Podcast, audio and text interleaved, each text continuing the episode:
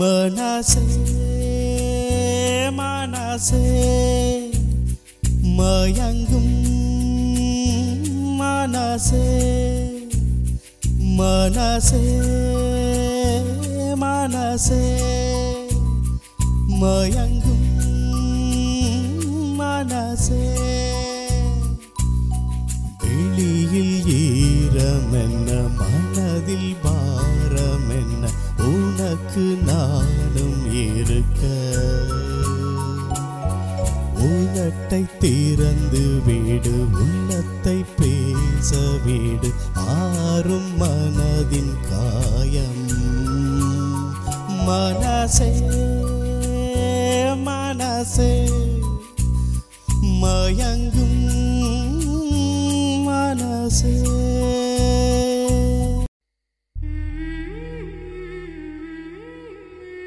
Hi, தமிழர் வானொலியின் மனசே மனசே நிகழ்ச்சியில் உங்கள் மனசை படிக்க உங்கள் மாயா வந்தாச்சு. ஒரு ஆண் பெண்ணாக மாறும் நிகழ்வு இயற்கையாகவே நடக்கிறது தான். ஒரு பெண் ஆணாக மாறுறதும் இயற்கையாகவே நடக்கிறது தான். இதில் அவங்க விருப்பமும் இருக்கும். திருமணத்திற்கு பிறகு தந்தை தாயாக மாறும் நிகழ்வு இன்றைக்கி நாம் மனசே மனசே நிகழ்ச்சியில் பார்க்க போகிறோம். தேனி அருகில் ஒரு மலைவாழ் கிராமம். அந்த கிராமத்தில் மாலதி அப்படின்ற ஒரு பெண் ஆயிரத்தி தொள்ளாயிரத்தி தொண்ணூறாம் ஆண்டு பிறக்கிறாங்க. ஆயிரத்தி தொள்ளாயிரத்தி தொண்ணூறாம் ஆண்டு பிறக்கிறாங்க. அவங்களுக்கு அம்மா அப்பா இரண்டு பேர். அவங்களுக்கு துணையாக இருப்பேன் அப்படின்னு அந்த குழந்தைய பார்த்துக்கணும், அந்த குழந்தைக்கு நிறைய தேவைகளை பூர்த்தி செய்யணும்னு ஒரு சின்ன சத்திய மாதிரி எடுக்கிறாங்க. அவங்க சத்தியத்தை நிறைவேற்றணும். தான் குழந்த வயிற்றுக்குள்ளே இருக்கும் பொழுதே அது வாங்கணும் இது வாங்கணும் அப்படின்னு ஒவ்வொரு கனவும் கண்டுட்டுருக்காங்க. அப்படி கனவு காணும் பொழுது இவங்க வீட்டை தேடி ஒரு குறி சொல்கிறவன், நீ வயிற்றில் இருக்க குழந்தைய அழிச்சிடு, இந்த குழந்தை பிறந்துச்சுன்னா உன் உயிருக்கு ஆபத்து அப்படின்னு சொல்கிறாங்க. அந்த குழந்தை பிறந்தாலும் அதுக்கு ஆபத்து அப்படின்னு சொல்கிறாங்க. இந்த அம்மா மனசு உடஞ்சி போய் உட்காடுறாங்க. அப்புறம் உடனே போய் ஜோசியக்காரரை பார்க்குறாங்க. அங்கேயும் அவர் அப்படித்தான் சொல்கிறாரு, இந்த குழந்தை வேணாம் அப்படின்னு சொல்கிறாங்க. இல்லை, இந்த உலகத்தில் நான் வாழ்ந்துட்டேன், என் குழந்தை வளரணும் அப்படின்னு அவங்க அம்மா ஆசைப்படுறாங்க. அந்த குழந்தைய பெற்றெடுக்கணும் அப்படின்னு முயற்சி செய்கிறாங்க. என் உயிர் போனாலும் பரவாயில்ல, என் குழந்தை வாழணும்னு ஆசைப்பட்றாங்க. ஆனால் இந்த குழந்தை பிறந்து ஒரு மணி நேரத்தில் அவங்க அம்மா இறந்துடுறாங்க. உடல்நிலை குறைவால் இரத்தப்போக்கு அதிகமாக ஏற்பட்டு அவங்க அப்பா அழுகிறாரு. அன்னைக்கே அந்த ஜோசியக்காரர் சொன்னாரே, நான் தான் வேணா வேணான்னு சொல்லிட்டேனே, நீயும் எனக்கு சரின்னு சொல்லி தானே குழந்தையாக கலைக்காமல் இருந்தோம், இப்போ நீ இந்த உலகத்தில் இல்லாத போது நான் வாழ்ந்து என்ன பண்ண போகிறேன் அப்படின்னு நினைக்கிறாங்க. இந்த தருணத்தில் அந்த குழந்தைய வளர்க்கணும் அப்படின்ற ஆசையும் கூட, நம்ம பண்ணி கொடுத்த சத்தியம் நிறைவேறணும், நான் இந்த குழந்தைய நல்லபடியாக வளர்க்கணும் அப்படின்னு குழந்தைய அப்போ தான் பார்க்க போகிறாரு மாலத்தியோட அப்பா. அந்த குழந்தை தான் மாலதி. மாலத்தியோட அப்பா முதன் முறையாக அவங்க குழந்தைய பார்க்குறாரு. அதிர்ச்சியில் அந்த இடத்துல கீழே விழுகிறாரு. என்ன, என் குழந்தை இப்படி இருக்குது அப்படின்னு. ஏன்னா குழந்த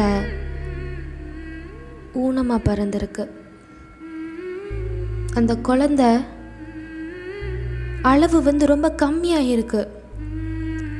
மூஞ்சி முகம் எல்லாமே கோணல் மணலாக இருக்குது. கண்ணு முட்டை கண்ணாக இருக்குது. அந்த குழந்தைய பார்க்க அவங்க அப்பா அருவருப்பு படுறாரு. அதையும் தாண்டி குழந்தை தான் எல்லாம் அப்படின்னு நினைக்கிறாரு. அந்த குழந்தைக்காக இன்னொரு திருமணம் செஞ்சுக்கிறாரு. அந்த தாய் அந்த குழந்தைய பார்த்துப்பா அப்படின்ற நம்பிக்கையில் தான் அந்த திருமணத்தையும் செஞ்சுக்கிறாரு. ஆனால் அவங்க அந்த குழந்தைய அந்தளவுக்கு கவனிக்கலை. அவங்களுக்கு ஒரு ஆண் குழந்தை பிறகுது, இரண்டாவது திருமணம் செய்த மனைவிக்கு. அந்த ஆண் குழந்தை வளர வளர தான் அக்கா மேலே ரொம்ப பாசமாக வராரு. ஆனால் அது அவங்க அம்மாவுக்கு பிடிக்கலை. ஆனால் மாலத்தியோட அப்பாவுக்கு வந்த சாபமா என்னன்னு தெரியல, இவங்களை திருமணம் செய்கிறவங்க எல்லாமே நோய்வாய்ப்பட்டு இறந்துடுறாங்க. அவரை திருமணம் செஞ்ச இரண்டாவது மனைவியும் நோய்வாய்ப்பட்டு இறந்துடுறாங்க. ஒரே ஒரு ஆளாக இருந்து தான் இரண்டு குழந்தைகளுக்கும் தாயாக இருந்து வளர்க்க ஆரம்பிக்கிறாரு. மாலத்திக்கு இப்போ வயசு இருபத்தி அஞ்சு. ஆனால் பார்ப்பதற்கு பிறந்த ஒரு வயது குழந்தை போலயே இருப்பாங்க. ஏன்னா வளர்ச்சி இல்லை, மன வளர்ச்சி இருக்குது. என்ன பண்ணுறதுன்னு தெரியல அவங்க அப்பாவுக்கு. அவங்களால ஒரு பத்து நிமிடத்துக்கு மேலே ஒரே இடத்துல உட்கார முடியாது, பேச முடியாது. அந்த கை சைகைகளை வச்சு தான் அவங்களுக்கு என்னென்ன வேணும் அப்படின்றத கேட்க முடியும். இப்படி ஏகப்பட்ட விஷயங்கள் இருக்குது. ஒரு தந்தை தாயா மாறி தான் இரு குழந்தைகளுக்கும் அவர் அன்பு செலுத்துகிற விதம், தம்பி அக்கா மேலே அன்பு காட்டுற விதம், இந்த குடும்பத்தை பார்த்து அரசாங்கத்துக்கிட்ட உதவி கேட்கும் பொழுது அரசாங்கம் சொன்ன பதில் குழந்தைய கொன்னுடுங்க அப்படின்னு. அதையும் தாண்டி போராட்டத்தோட வாழ்கிறாரு மாலத்தியோட அப்பா. இதையெல்லாம் பார்த்த உறவினர் பையன், சொந்த அக்கா பையன், உங்கள் பொண்ணை நான் கட்டிக்கிறேன் மாமா அப்படின்றான். இருபத்தஞ்சி வயசானா என்ன, முப்பத்தி அஞ்சு வயசா ஆனால் என்ன, உங்களுக்கு அடுத்து உங்கள் பிள்ளைய நான் பார்த்துக்கிறேன் அப்படின்னு சொல்கிறார். அந்த குழந்தைக்கு ஒன்றுமே புரியல. ஆனால் இருபத்தஞ்சி வயசாயிடுச்சு. இந்த நிகழ்வுகள்லாம் பார்க்கும் பொழுது நம்மளையே அறியாமல் நம்ம கண்களில் கண்ணீர் தேங்கி நிற்கிது. அந்த வேதனைகளை எல்லாத்தையும் பக்கத்து வீட்டில் இருக்கவங்க, அவங்க அப்பா எல்லாரும் பார்த்துட்டு தான் இருக்காங்க. பெண்ணிற்கு மாதவிடாய் வரும்பொழுது உருவத்தில் சின்ன குழந்தையாக இருக்கா, ஆனால் அந்த குழந்தை தன்னுடைய மாதவிடாய் காலகட்டத்தில் எப்படி வலிக்கும் அப்படின்னு துடிச்சு போயிடுறா. ஒவ்வொரு நிமிஷமும் அழுது அழுது அந்த குழந்தையோட அந்த தூம துணின்னு சொல்லக்கூடிய அந்த மாதவிடாய் துணியை அவங்க அப்பா தான் துவைச்சி போடுறாரு.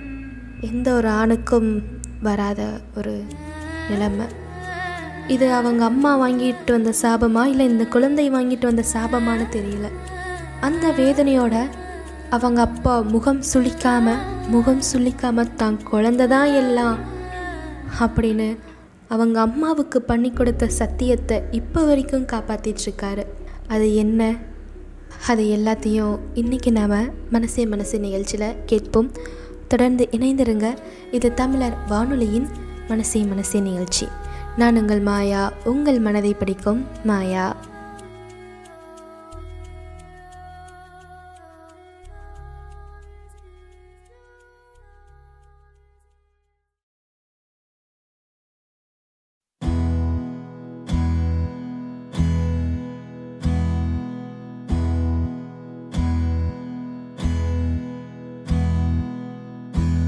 என்ன வேணும் சொல்லு, உலகத்தை காட்ட சொல்லு, புது இடம் புது மேகம் தேடி போவோமே.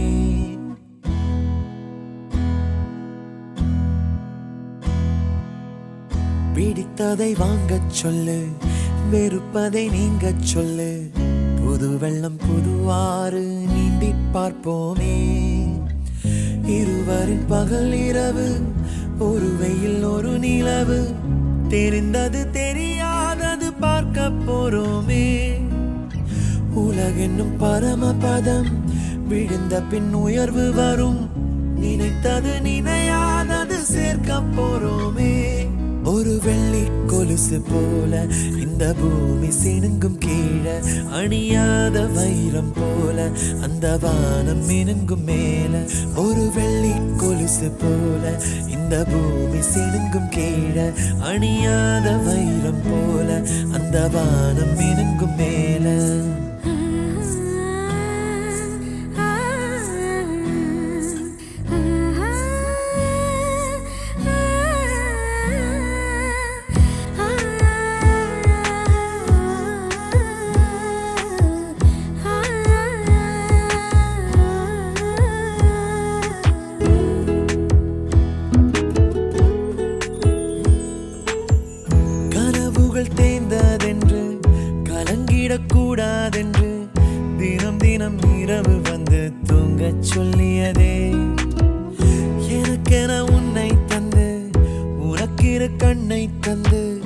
அதன் வழி எனது தானா காண சொல்லியதே.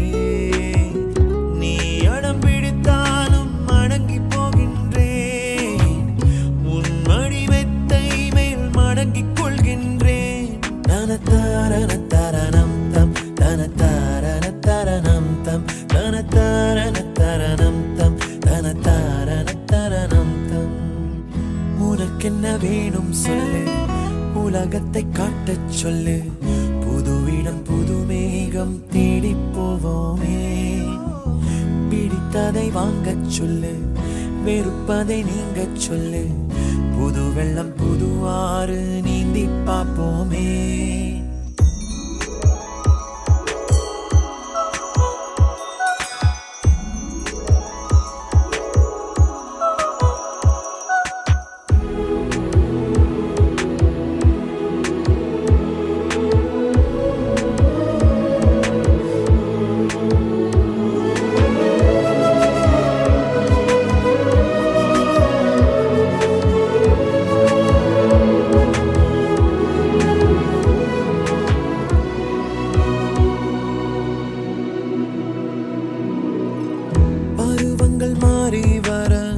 வருடங்கள் ஓடிவிட இழந்த என் இனிமைகளை உன்னில் கண்டேனே.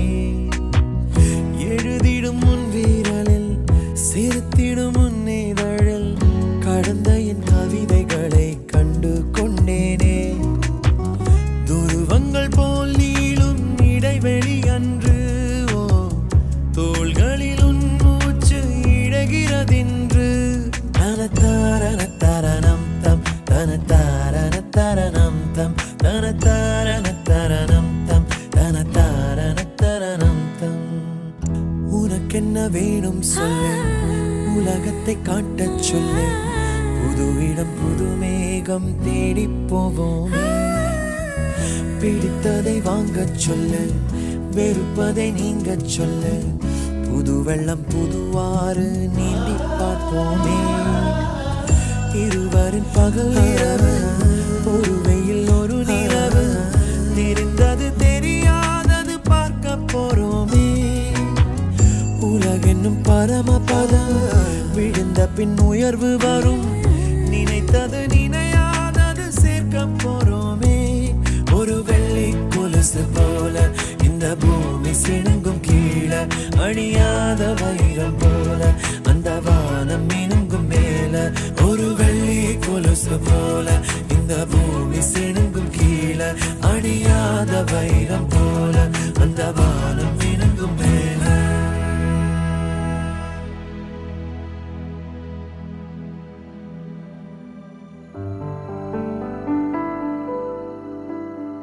நம் என் ஆலைகள் மின்காந்த அலைகளாய் அலைகடல் தாண்டியும். இது தமிழர் வானொலி, தமிழர்களுக்கான சர்வதேச வானொலி.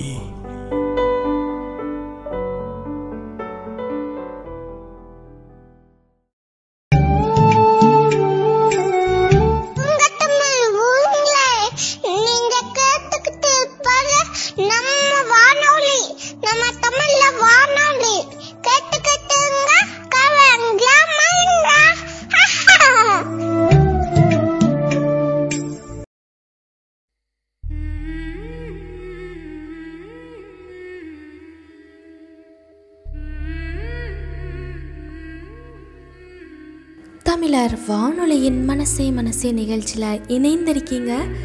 நான் உங்கள் மாயா, உங்கள் மனதை படிக்கும் மாயா.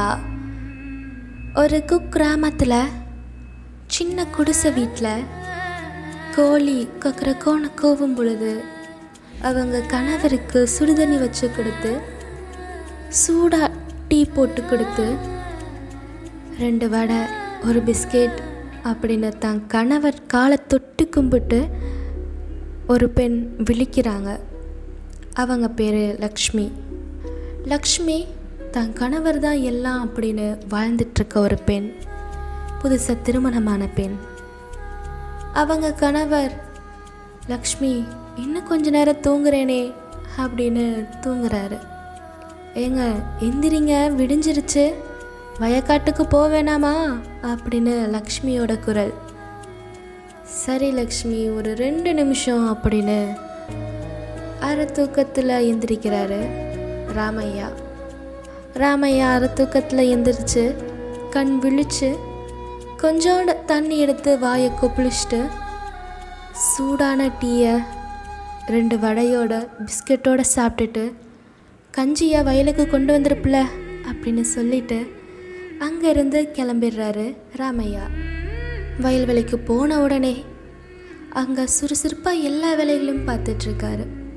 அங்கே ஒரு பெண் வழியில் துடிச்சிட்ருக்காங்க. சத்தம் மட்டும் கேட்குது. என்னாச்சு என்னாச்சு அப்படின்னு வேக வேகமாக ஓடி போகும்போது முள் எதுவும் குத்திருச்சா பாம்பு எதுவும் கிடச்சிருச்சான்னு பார்க்கும் பொழுது பிரசவ வழியில் ஒரு பெண் துடிச்சிட்ருக்காங்க.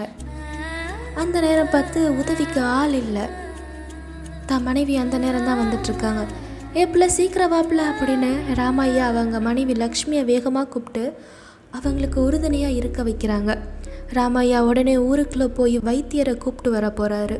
அழகான ஒரு ஆண் குழந்தை அந்த இடத்துல பிறக்குது. அந்த குழந்தைய பார்த்தோன்னே லக்ஷ்மிக்கு ரொம்ப சந்தோஷம். புதுசாக திருமணம் ஆனால் எனக்கு ஒரு பிரசவ வலி எப்படி இருக்கும், குழந்தை எப்படி பெற்றெடுப்பாங்க அப்படின்ற அனுபவம் எனக்கு கிடைச்சிது அப்படின்ற சந்தோஷத்தில் லக்ஷ்மி தன் கணவரோட தோளில் சாயிறாங்க. தன் கணவர் இனி ஒரு பத்து மாதத்தில் நமக்கும் ஒரு அழகான ஆண் குழந்தையோ பெண் குழந்தையோ பிறந்துடும், அதோட விளையாடலாம் அப்படின்னு சொல்கிறாரு. ஒரு வாரம் கழித்து லக்ஷ்மிக்கு கொஞ்சம் முடியாமல் போயிடுது. என்னென்னு பார்க்கும் பொழுது வைத்தியர் வாழ்த்துக்கள் அப்பாவாகிட்டீங்க அப்படின்னு சொல்கிறாரு. ராமையாவுக்கு ரொம்ப சந்தோஷம். வயல்வெளிக்கு போன உடனே ஒவ்வொருத்தருக்கும் ஒரு படி நெல்லை வந்து இலவசமாக கொடுக்குறாரு ராமையா. லக்ஷ்மியை பார்த்து நீ ரொம்ப கொடுத்து வச்ச மகராசிமா, நீ மாசமாக இருக்கும் போதே உன் புருஷன் எங்களுக்கு நல்லதாக பண்ணுறாரு நிறைய விஷயங்கள், ஆனால் ராமையாவை கட்டிக்கிட்ட நீ ரொம்ப கொடுத்து வச்சவா அப்படின்னு வாழ்த்துக்களை சொல்கிறாங்க. லக்ஷ்மி ஆமாம் நான் ரொம்ப கொடுத்து வச்சவ அப்படின்னு சொல்கிறாங்க. அவங்க அந்த அழகிய சிரிப்போட தான் வயிற்றில் கை வச்சு இந்த குழந்தைய நல்லபடியாக வளர்க்கணுங்க, ஈ எறும்பு அண்டை விடக்கூடாது, ஆண் குழந்தையாக இருந்தாலும் சரி பெண் குழந்தையாக இருந்தாலும் சரி நல்லா படிக்க வைக்கணும், தான் குழந்தைக்கு எந்த கஷ்டம் வந்தாலும் நம்ம உறுதுணையாக இருக்கணும், அந்த குழந்தை பிறந்ததுலேருந்து வளர்ந்ததுலேருந்து ஒருவேளை பெண் குழந்தையாக இருந்தால் வயசுக்கு வந்தால் என்னென்ன பண்ணணும், ஆண் குழந்தையாக இருந்தால் என்னென்ன படிக்க வைக்கணும், நம்ம பெண் குழந்தையும் படிக்க வைக்கணும் அப்படின்னு பல கனவு திட்டங்களை ராமையாவும் லக்ஷ்மியும் திட்டம் தீட்டுறாங்க. சரிப்பில்ல எதாக இருந்தால் என்ன, நம்ம குழந்தை நல்லபடியாக வளர்க்குறோம், இது நான் உனக்கு பண்ணித்தர சத்தியம் அப்படின்னு சொல்கிறாரு. இரவு நேரத்தில் அந்த குடிசை வீட்டில் அந்த மெழுகுவர்த்தி சிமினி விளக்கு வெளிச்சத்தில் இவங்க ரெண்டு பேரும் கட்டிலில் தூங்கிட்டுருக்கும் பொழுது வெளியில் ஒரு சத்தம். யாரோ குடுகுடுப்புக்கார மாதிரி இருக்கான். அம்மா தாயே நீ இப்போது கருவுற்றிருக்க, அந்த குழந்தைய அழிச்சிடு, அந்த குழந்தையால் உனக்கும் பாதிப்பு, வளர்ந்தா அந்த குழந்தைக்கும் பாதிப்பு அப்படின்னு சொல்கிறான். அதை கேட்டு அந்த அம்மா அழுதுகிட்டு இருக்காங்க.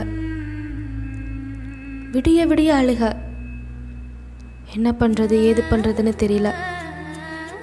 மறுநாள் காலையில் அந்த குடுகுடுப்புக்காரன் வராரு.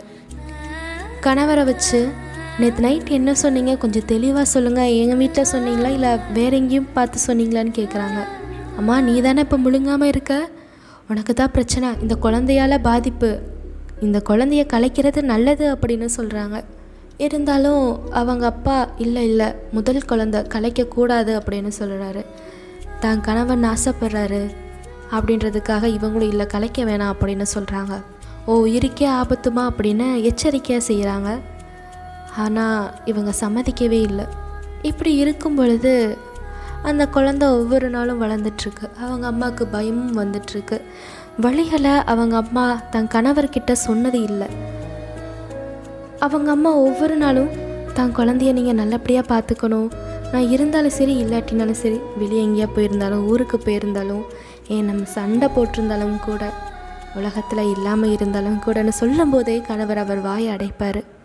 அப்படிலாம் சொல்லாத, நம்ம குழந்தைய நம்ம நல்லபடியாக வளர்ப்போம், குழந்தைக்கு ஒன்றும் ஆகாது, உனக்கு ஒன்றும் ஆகாது, ஒன்றும் ஆக விட மாட்டேன், என் உயிரை கொடுத்தாது காப்பாற்றுவேன் அப்படின்னு சொல்கிறாரு. மாதங்கள் நெருங்குது. அந்த குறிப்பிட்ட நாளில் லக்ஷ்மி மேலே ராமையா அளவு கடந்த காதலை காட்டுறாரு. லக்ஷ்மியும் இந்த உலகத்தில் யாரும் அவங்க மேலே இந்த அளவுக்கு அன்பு செலுத்தக்கூடாதுன்னு அந்த அளவுக்கு அன்பு செலுத்துகிறாங்க லக்ஷ்மி. இவங்களோட காதல் அப்படியே ஒவ்வொரு நாளும் வளர்ந்து கொண்டு இருக்குது. வயிற்றில் குழந்தையும் வளர்ந்து கொண்டு இருக்கு. இப்படி இருக்கும் பொழுது குழந்தை பிறக்கிற நேரம் வருது. அந்த குழந்தை பிறக்கிற நேரத்தில் குழந்த பிறக்குது. வைத்தியர் வெளியில் வந்து நிற்கிறாரு. அங்கே இருந்த பெண்கள் அதிர்ச்சியில் இருக்காங்க. லக்ஷ்மி தன் கணவரை கூப்பிடுறாங்க. அதற்கு பிறகு என்ன ஆச்சு அப்படின்றத பார்ப்போம். தொடர்ந்து இணைந்திருங்க தமிழர் வானொலியின் மனசே மனசே நிகழ்ச்சியில். நான் உங்கள் மாயா, உங்கள் மனதை படிக்கும் மாயா.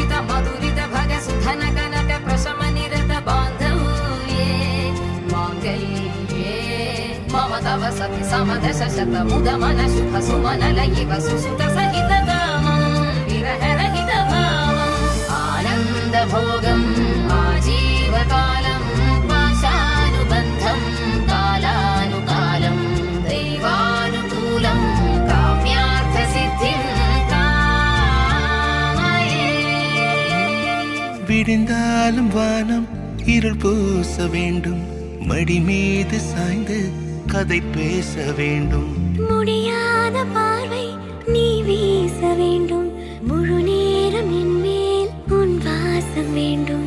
இன்பம் எதுவரை நாம் போவோம் அதுவரை நீ பார்க்க பார்க்க காதல் கூடுதே.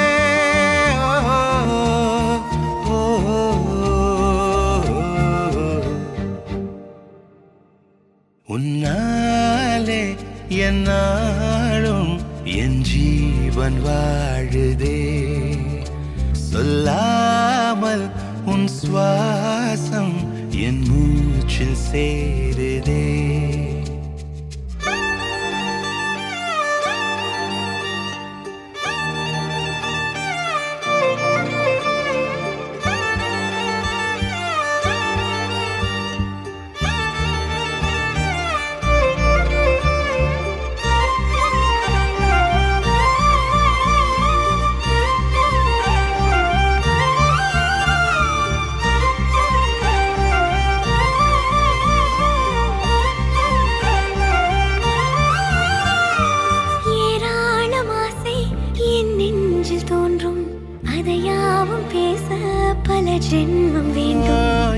ஏழு ஜென்மம் ஒன்றாக சேர்ந்து உன்னோடு இன்றே நான் வாழ வேண்டும். காலம் முடியலாம், நம் காதல் முடியுமா? நீ பார்க்க பார்க்க காதல் கூடதே.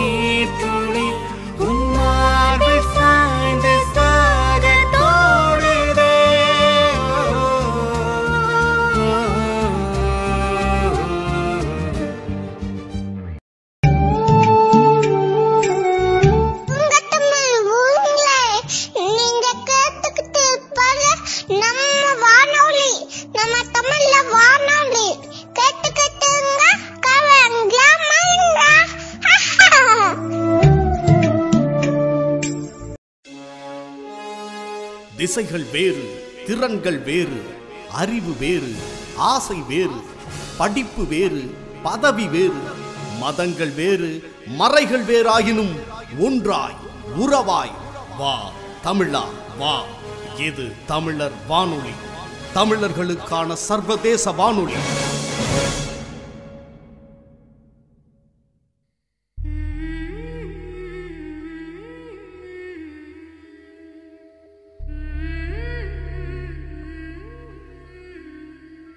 தமிழர் வானொலியின் மனசே மனசே நிகழ்ச்சியில் இணைந்திருக்கீங்க. நான் உங்கள் மாயா, உங்கள் மனதை படிக்கும் மாயா. குழந்தை எப்படி இருந்தாலும் பரவாயில்ல, நல்லபடியாக பார்த்துக்கணும். குழந்தைக்கு என்னென்ன செய்யணும் அப்படின்னு ஒவ்வொரு நாளும் திட்டம் தீட்டி அளவு கடந்த பாசத்தை ராமையா லக்ஷ்மி மேலே காட்ட, லக்ஷ்மி ராமையா மேலே காட்ட, இந்த மாதிரி இருக்கும் பொழுது குழந்தை பிறக்கிற தேதியும் வருது. பிரசவ வழியில் லக்ஷ்மி துடிச்சிட்ருக்காங்க. உடனே ராமையா போய் வைத்தியரை கூப்பிட்டு வராரு. வைத்தியர் வெளியில் வந்து நிற்கிறாரு. அங்கிருந்த பெண்கள் அதிர்ச்சியாக இருக்காங்க. லக்ஷ்மி தான் கணவரை கூப்பிடுறாங்க. லக்ஷ்மி தான் குழந்தைய பார்த்துட்டாங்க. குழந்த ஊனமாக இருக்குது, அதை பார்க்கவே கொஞ்சம் அருவறுப்பாக இருக்குது அப்படின்ற எண்ணம் லக்ஷ்மிக்கிட்ட இல்லை.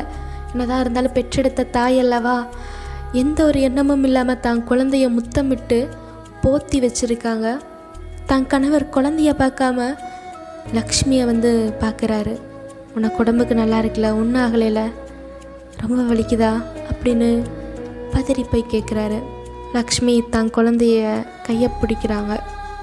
ராமையா தான் மனைவி கையை பிடிச்சி நெத்தியில் முத்தம் கொடுக்குறாங்க. எனக்கு அப்பான்ற ஸ்தானத்தை கொடுத்துருக்க, மறு ஜென்மம் எடுத்து வந்திருக்க, மாதவிடாய் காலத்திலேயே உன்னால் தாங்கி கொள்ள முடியாது, அப்பயே என்னை இறுக கட்டி அணைச்சிப்ப. ஆனால் பிரசவ வழியில் உன்னால் ரொம்ப முடியாமல் இருந்திருக்கும்ல ஆனால் பிரசவ வழியில் உன்னால் ரொம்ப முடியாமல் இருந்திருக்கும்ல அந்த பிரசவ வழியை தாங்கி கொள்ள முடியாத போது நீ என்னை தானே தேடி இருப்ப.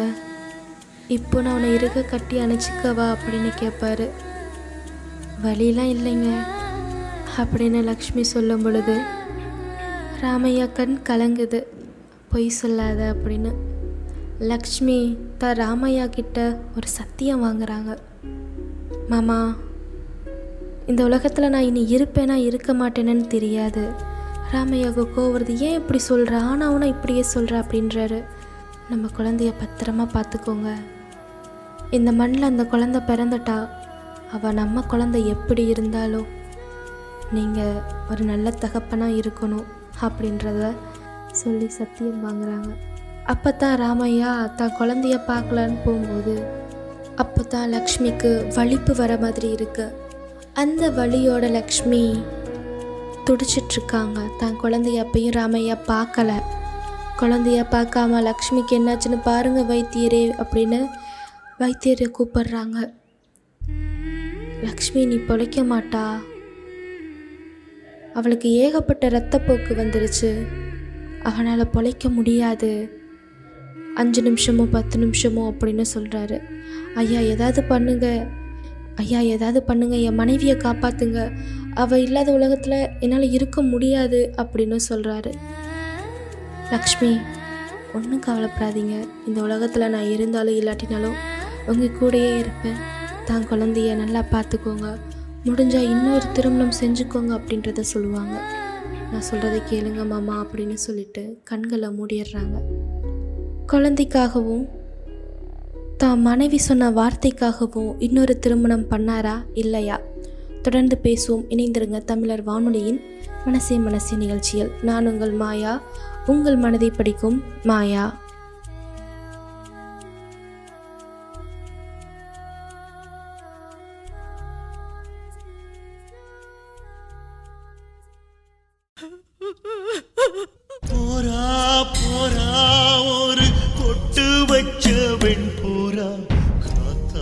மறந்து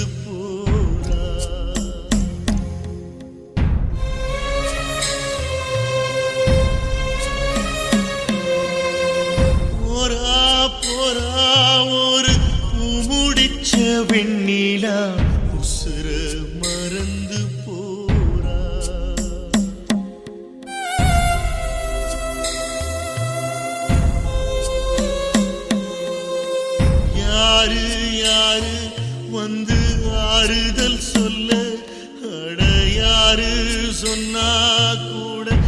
ஏறுதலில்ல, என் சுமதாங்க நாதி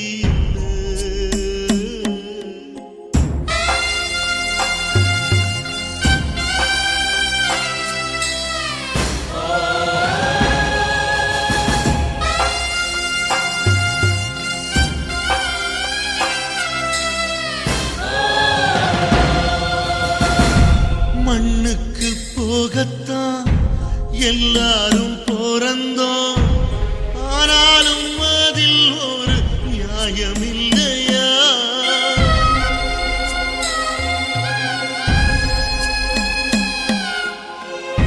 தூசுதான் பட்டாலுமே துடிச்சு போகும் ராசாத்திக்கு நெருப்பு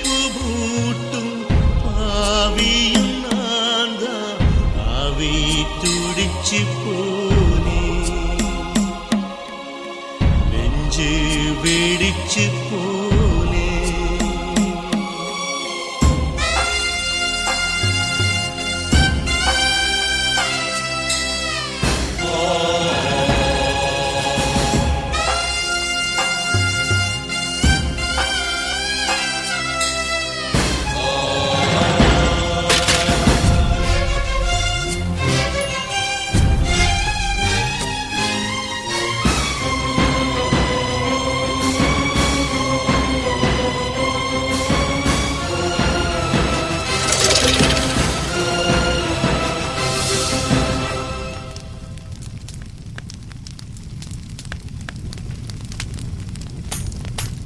ஏ மச்சி கேட்டியா?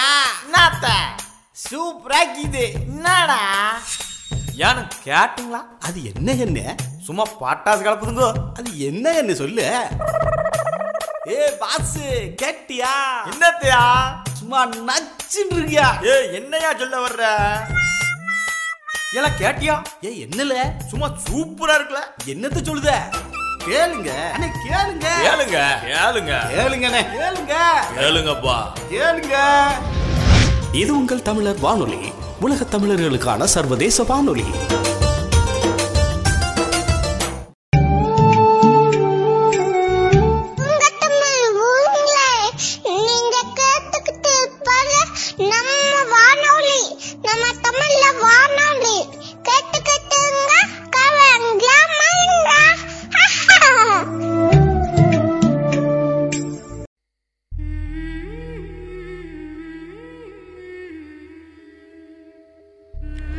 தமிழர் வானொலியின் மனசே மனசே நிகழ்ச்சியில் இணைந்திருக்கீங்க.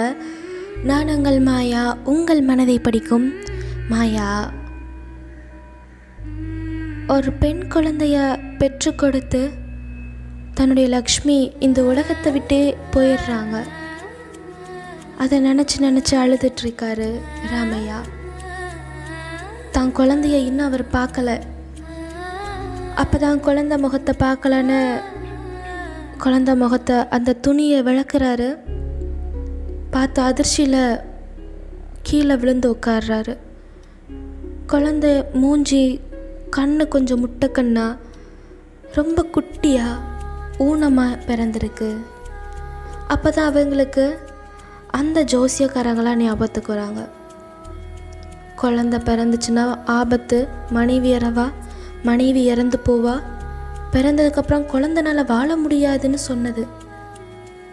அதையும் தாண்டி லக்ஷ்மி எனக்காக தான் குழந்தை வேணும் அப்படின்னு அவள் உயிரையும் கொடுத்து அந்த குழந்தையும் பெற்று கொடுத்துருக்கா. இந்த குழந்தைய வாழ வைக்கணும் அப்படின்னு சொல்லியிருக்கா. என்ன பண்ணுறதுன்னு தெரியலையே அப்படின்னு அவங்க அப்பா ஒவ்வொரு நாளும் அழுகிறாரு. அந்த பிறந்த குழந்தைய வச்சு குழந்தைக்கு தாய்ப்பால் கொடுக்கணும். பசும் பாலை, ஆட்டுப்பாலை பீச்சி, மாட்டுப்பாலை பீச்சி அதை பால் டப்பாவில் போட்டு தான் குழந்தைக்கு கொடுக்குறாரு. தான் குழந்தைக்கு விளையாட்டு காட்டுறாரு. இப்படியே இரண்டு வயது போயிடுது அந்த பெண் குழந்தைக்கு. ஆனால் வளர்ச்சி இல்லை. தான் மனைவிக்காக இரண்டாவது திருமணம் அவள் சொன்ன வார்த்தைக்காக பண்ணலான்னு நினைக்கிறாரு. அவர் பொண்ணு பார்க்கும் பொழுது ஒரு கல்யாணமாகி குழந்தை பிறந்து அந்த மனைவி இறந்துட்டாங்க. அந்த குழந்தை என்ன பண்ணுதுன்னு கேட்கும்பொழுது அது மூளை வளர்ச்சி இல்லை அப்படின்னு சொல்லும்போது அதுக்காகலாம் செலவழிக்க முடியாது, என் பொண்ணு வந்து பீ முத்திராலாம் அள்ள முடியாது, அப்படி இப்படின்னு ஒவ்வொருத்தவங்களும் பொண்ணு தர மறுக்கிறாங்க. ஆனால் ஒரே ஒரு வீட்டில் மட்டும் பொண்ணு தராங்க. அந்த பெண்ணுக்கும் அவரை ரொம்ப பிடிச்சிருக்கு. அவங்கள கல்யாணம் பண்ணி சந்தோஷமாக வாழணும்னு நினைக்கிறாங்க. அவங்களுக்கு ஒரு ஆண் குழந்தையும் பிறக்குது. இவரோட சாபமாக என்னன்னு தெரில, இவங்களை திருமணம் பண்ணுற பெண்கள் நோய்வாய்ப்பட்டு இறந்துடுறாங்க. இவரை திருமணம் பண்ண இரண்டாவது மனைவியும் அப்படித்தான் நோய்வாய்ப்பட்டு இறந்து போயிடுறாங்க. இப்போது ஒரு பெண் குழந்தை ஒரு ஆண் குழந்தை இரண்டையும் வளர்க்கணும். ஆனால் ஆண் பிள்ளை எந்த குறையும் இல்லை, நல்லா தெளிவாக இருக்கா. அந்த பெண்ணுக்கு அக்கா மேலே ரொம்ப உயிர் பாசம். அக்காவை நல்லபடியாக பார்த்துக்கணுன்னு நினைக்கிறான். அக்காவுக்கு தேவையான எல்லா விஷயங்களும் பண்ணணும். சின்ன வயசுலேருந்தே அக்கா அக்கா அக்கா அக்கான்னு தான் சொல்லுவான். அந்த பொண்ணு அப்போ தான் கொஞ்சமாக தவக்குது. பத்து வயசில் பத்து வயசில் தவக்குது, பதினஞ்சு வயசில் கொஞ்சம் எட்டு வைக்குது. ஆனால் ரொம்ப நடக்காது, எட்டு மட்டும் வைக்கும். அந்த குழந்தைக்கு மாதவிடாயும் வருது, ஆறு மாதத்துக்கு ஒருக்கு அந்த மாதிரி. அந்த மாதவிடாய் காலகட்டத்தில் பெரிய பொண்ணு ஆயிடுச்சுன்னு சந்தோஷப்படவா, இல்லை இனி யாரும் கட்ட மாட்டாங்களேன்னு நினச்சி கவலைப்படவா, பாதுகாப்பு இருக்குமான்னு நினச்சி கவலைப்படவா, இந்த குழந்தைய என்ன பண்ண போகிறேன்னு நினச்சி அவங்க அப்பா புலம்புறாரு. மாதவிடாய் காலகட்டத்தில் அந்த பொண்ணு அப்பா அப்பா அப்படின்னு சொல்ல முடியாமல் துடிச்சு போவா, அழுதுகிட்டே இருப்பா, குப்பரக்க படுப்பா, உருண்டு உருண்டு படுப்பா. அவங்க அப்பா அதையெல்லாம் பார்த்துட்டு, தான் பொண்ணு படுற கஷ்டத்தை பார்த்துட்டு வாயடைச்சு போய் அழுதுட்டுருப்பார். இருந்தாலும் அவருக்கு பழகிருச்சு. தான் குழந்தையால் நடக்க முடியாது, துவைக்க முடியாது, சாப்பாடே ஊட்டி தான் விடணும். காலையில் அவங்க அப்பா ஊட்டி விடுவார், மத்தியானம் அண்ணா, இரவு நேரத்தில் பிள்ளைங்களோட பிள்ளையாக பக்கத்து வீட்டுக்காரவங்க ஊட்டி விடுறாங்க. அவங்க அப்பா வேலைக்கு போகிறாரு, அவங்க தம்பி கொஞ்ச நேரம் பார்த்துக்கிறான், அடுத்து பக்கத்து வீட்டில் இருக்கவங்க பார்த்துக்கிறாங்க. அவர் வேலைக்கு போகாமல் குழந்தைய மட்டும் பார்த்துக்கணும் அப்படின்ற எண்ணத்தில் வராரு. தன்னோட பையனை வேலைக்கு அனுப்புகிறாரு, பத்தாம் வகுப்போடு முடிச்சுட்டு. அதுக்கு மேலே நீ படிக்க வேணாம்ப்பா அப்படின்னு சொல்கிறாரு. தம்பியும் தக்காவை பார்த்துக்க ஓடுறான், உழைக்கிறான். தினமும் சம்பாதிச்சுட்டு வந்து கொடுக்குற காசை அவங்க அப்பா ஒவ்வொரு நாளும் ஏதோ ஒரு விஷயங்களை பண்ணிக்கிட்டே இருக்கார். பொண்ணுக்காக ஏதாவது ஒன்று சமைச்சு கொடுப்பாரு, ஏதாவது ஒன்று வாங்கிட்டு வந்து கொடுப்பாரு. இந்த மாதிரி ஒவ்வொரு நாளும் போயிட்டுருக்கும்போது இவங்களோட சொந்தக்கார பையன் சந்திக்கிறாங்க. யாரை சந்திக்கிறாங்க? குடும்பத்தையே சந்திக்கிறாங்க. ஒரு சிலர் இகழ்ந்து பேசுவாங்க, ஒரு சிலர் புகழ்ந்து பேசுவாங்க. அரசாங்கத்துக்கிட்ட உதவி கேளுங்க அப்படின்னு ஒரு சிலர் சொல்லுவாங்க. அதே அரசாங்கத்துக்கிட்ட உதவி கேட்கும் போது அரசாங்கம் சொன்ன பதில் என்ன தெரியுமா? குழந்தைய கலைச்சிடுங்க அப்படின்னு. என்னது, குழந்தைய கொல்லணுமா? உங்கள் காசு வேணாம், ஒன்றும் வேணாம், ஆனால் என் குழந்தைய கொல்லுங்கன்னு சொல்கிறீங்களே, உங்களுக்கு மனசாட்சி இருக்கா அப்படின்னு கேட்குறாரு. உங்கள் காசு எனக்கு வேணாம், என் குழந்தைய நான் பார்த்துக்கிறேன் அப்படின்னு தன்னுடைய குழந்தைய பார்த்துக்க வராரு. அவங்க அப்பா வேலைக்கே போகாமல் முழு நேரமாக தான் குழந்தையோடே இருக்கார், விளையாட்டு காட்டுறாரு. இருபத்தஞ்சி வயசாயிருச்சு. அவங்க தம்பி தான் வேலைக்கு போகிறான், அக்காவை பார்த்துக்கிறான். அதற்கு பிறகு என்ன நடந்துச்சு அப்படின்றதையும் தொடர்ந்து பேசுவோம். இணைந்திருங்க தமிழர் வானொலியின் மனசே மனசே நிகழ்ச்சியில். நான் உங்கள் மாயா, உங்கள் மனதை படிக்கும் மாயா.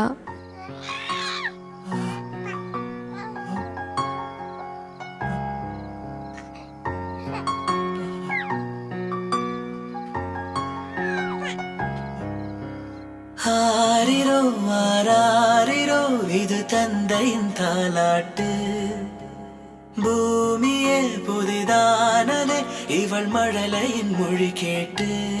ஓ தாயாக தந்தை மாறும் புது காவியம், ஓ இவன் மறைந்த கிருக்கலில் இவளோ உயிரோவியம். இரு உயிர் ஒன்று சேர்ந்து இங்கு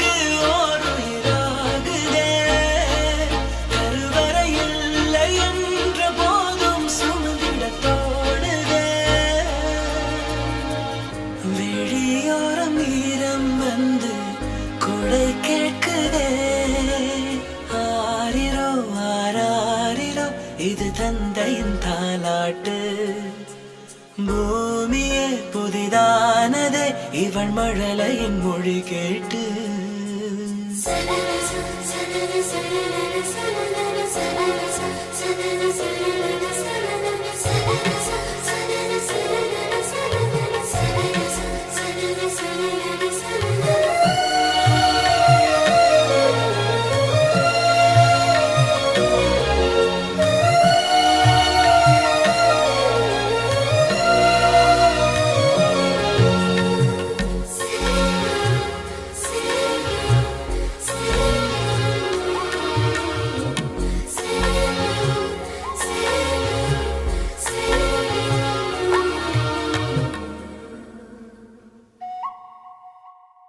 முன்னமோடு சொந்தம் வந்து மழையானதே. மழை நின்று போனால் என்ன மரம் தூறுதே. வயதால் வளர்ந்தும் இவன் பிள்ளையே பிள்ளை போல் இருந்தும் இவள் அன்னையே.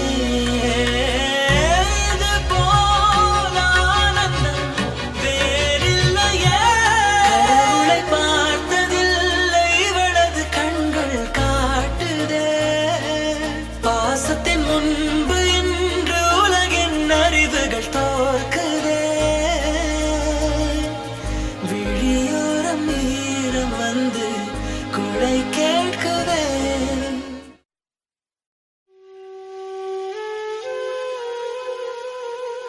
ஏட்டிலே பிறந்து பாட்டிலே வளர்ந்து காற்றிலே தவழும் தமிழ் உங்கள் தமிழர் வானொலியில். இது தமிழர்களுக்கான சர்வதேச வானொலி.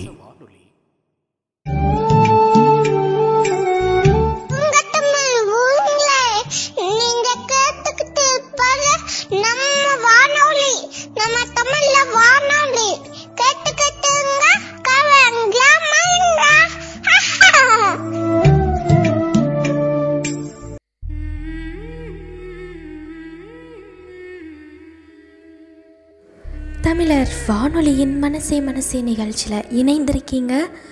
நான் உங்கள் மாயா, உங்கள் மனதை படிக்கும் மாயா. எந்த ஒரு அப்பாவுக்கும் வரக்கூடாத வேதனை, ஏன்னா தான் திருமணம் பண்ண மனைவிக்கு கொடுத்த சத்தியம், அது மட்டும் இல்லாமல் தான் குழந்தைய இருபத்தஞ்சி வருஷமாக பார்த்துட்ருக்காரு. அந்த குழந்தைக்கு அம்மா யாருன்னு தெரியாது, அப்பா மட்டும்தான் அம்மா அப்பா. தம்பி இருக்காங்க. இந்த குழந்தைக்கு பேச முடியாது, நடக்க முடியாது. உறவினர்கள் மத்தியில் தன் குழந்தைக்கு தேவையான உதவி கேட்கலான்னு போகும் பொழுது அவங்க எல்லாரும் சொன்ன பதில், குழந்தைய கொன்னுடு, நிம்மதியாயிரு அப்படின்னு. ஏன் அரசாங்கம் சொன்ன பதிலும் அதுதான். உங்களால் முடியாட்டி குழந்தைய கொன்னுடுங்க, நாங்கள் பார்த்துக்குறோம் அதை அப்படின்னு சொல்கிறாங்க.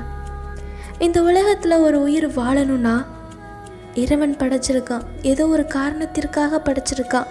என் குழந்தை எந்த காரணத்திற்காக படைக்கப்பட்டாள் அப்படின்னு தெரியலை, ஆனால் அவள் சந்தோஷமாக வாழணும், நல்லபடியாக இருக்கணும் அப்படின்னு அவங்க அப்பா அரசாங்கத்துக்கிட்ட எந்த ஒரு உதவியும் தேடாமல் அவராக வராரு, தான் குழந்தைய பார்த்துக்கலான்னு நினைக்கிறாரு.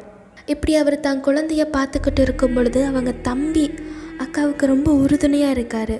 ஏதாவது ஒரு வேலை செஞ்சு அக்காவை காப்பாற்றணும்னு நினைக்கிறாரு.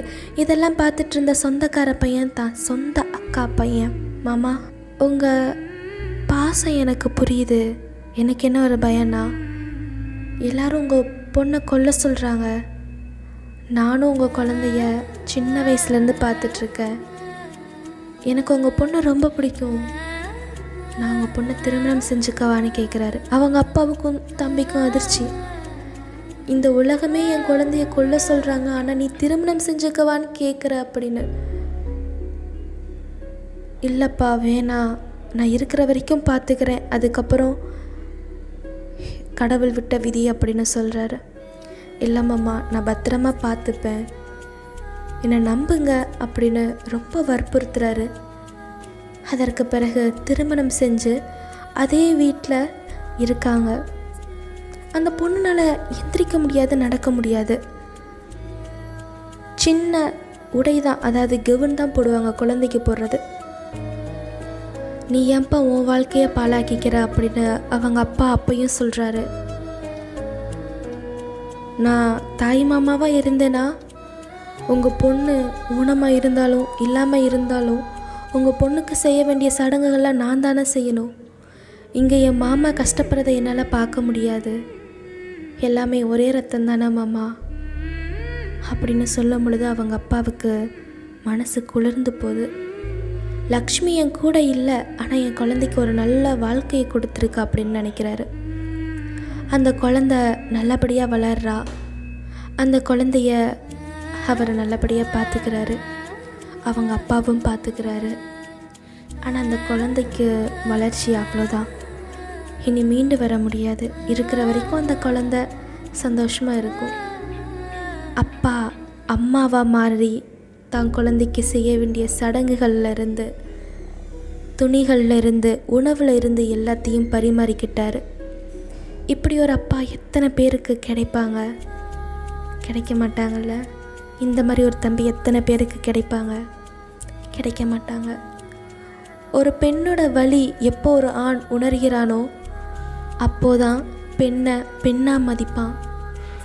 ஊர் உலகத்தில் கற்பழிப்பு கொலை எதுவும் நடக்காது, பெண்ணுக்கு அநியாயமும் நிகழாது. அவங்க அப்பா தான் குழந்தை படுற கஷ்டத்தை பார்த்து பெண்களை மதிக்க ஆரம்பிக்கிறாரு. அந்த துணியை துவைக்கும் போதெல்லாம் இவ்வளோ ரத்தம் போதே, நம்மளால் காய்கறி நறுக்கும்போது கை கட் பண்ணால் கூட அந்த வலியை நம்மளால் தாங்கிக்க முடியாது, இவ்வளோ ரத்தத்தை தான் பிள்ளை எப்படி தாங்கினா அப்படின்னு அவங்க அப்பா ஒவ்வொரு நாளும் அந்த துணியை கசக்கி போடும்போதெல்லாம் நினைப்பார் மாதவிடாய் காலத்தில். இப்படியும் ஒரு சில பெண்களுக்கு நடந்துட்டு தான் இருக்குது. இதுக்கெல்லாம் யாரையும் நம்ம குறை சொல்லணும்னு அவசியம் இல்லை, நமக்கு என்ன நடக்கணுமோ அது நன்றாகவே நடக்கிறது, இனி என்ன நடக்குமோ அதுவும் நன்றாகவே நடக்கும். இந்த உலகத்தில் நம்ம செஞ்ச நல்லதாக இருந்தாலும் நம்மளை நோக்கி தான் வரும், கெட்டதாக இருந்தாலும் நம்மளை நோக்கி தான் வரும். இன்றைய மனசே மனசே நிகழ்ச்சி இத்துடன் முடிவடைகிறது. இந்த தந்தையோட உள்ளம் உங்களுக்கு புரிஞ்சிருக்குன்னு நினைக்கிறேன். மீண்டும் நாம் நாளை சந்திப்போம். நன்றி, வணக்கம். நான் உங்கள் மாயா, உங்கள் மனதை படிக்கும் மாயா.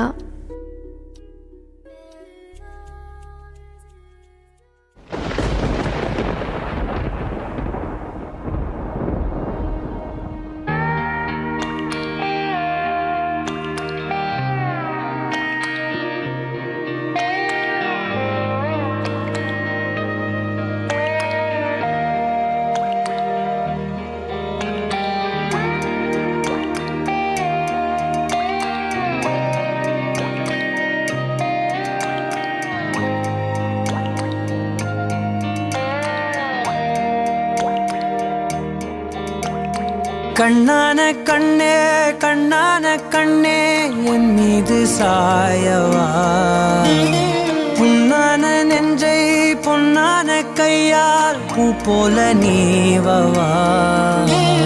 நான் காத்து நின்றேன் காலங்கள் தோறும், என் ஏக்கம் தீருமா?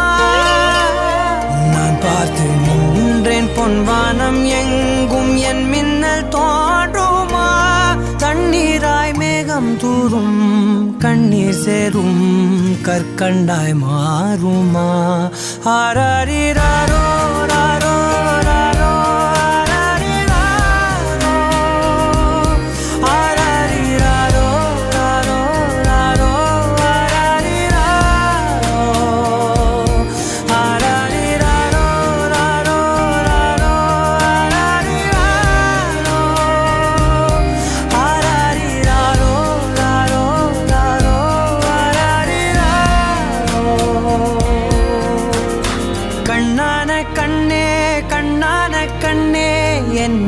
சாயவா. பொன்னான நெஞ்சை பொன்னான கையால் பூ போல நீவவா.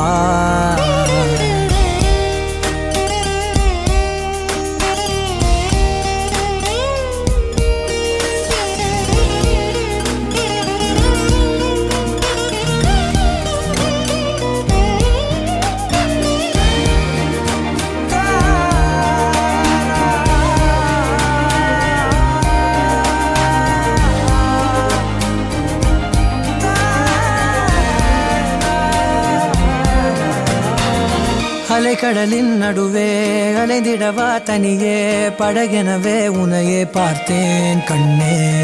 புதை மணலில் விழுந்தே புதைந்திடவே இருந்தேன், குறுநகையை எறிந்தே மீட்டா என்னே. உன்னோடும் மண்ணோடும் மாடும் பெரும் மூன்றல் மனதோரம், கண்பட்டு நூல் விட்டு போகும் என ஏதோ பயம் கூடும். மயில் ஒன்றை பார்க்கிறேன், மழையாகி ஆடினேன். இந்த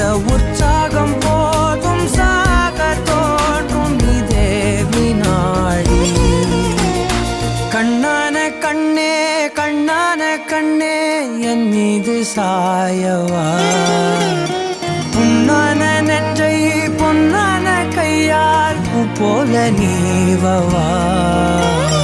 நீ தூங்கும் போது முன்னெற்றி மீது முத்தங்கள் வைக்கணும், போர்வைகள் போர்த்தி போகாமல் தாழ்த்தி நான் காவல் காக்கணும். எல்லோரும் தூங்கும் நேரம் நானும் நீயும் மௌனத்தில் பேசணும். ஆராரி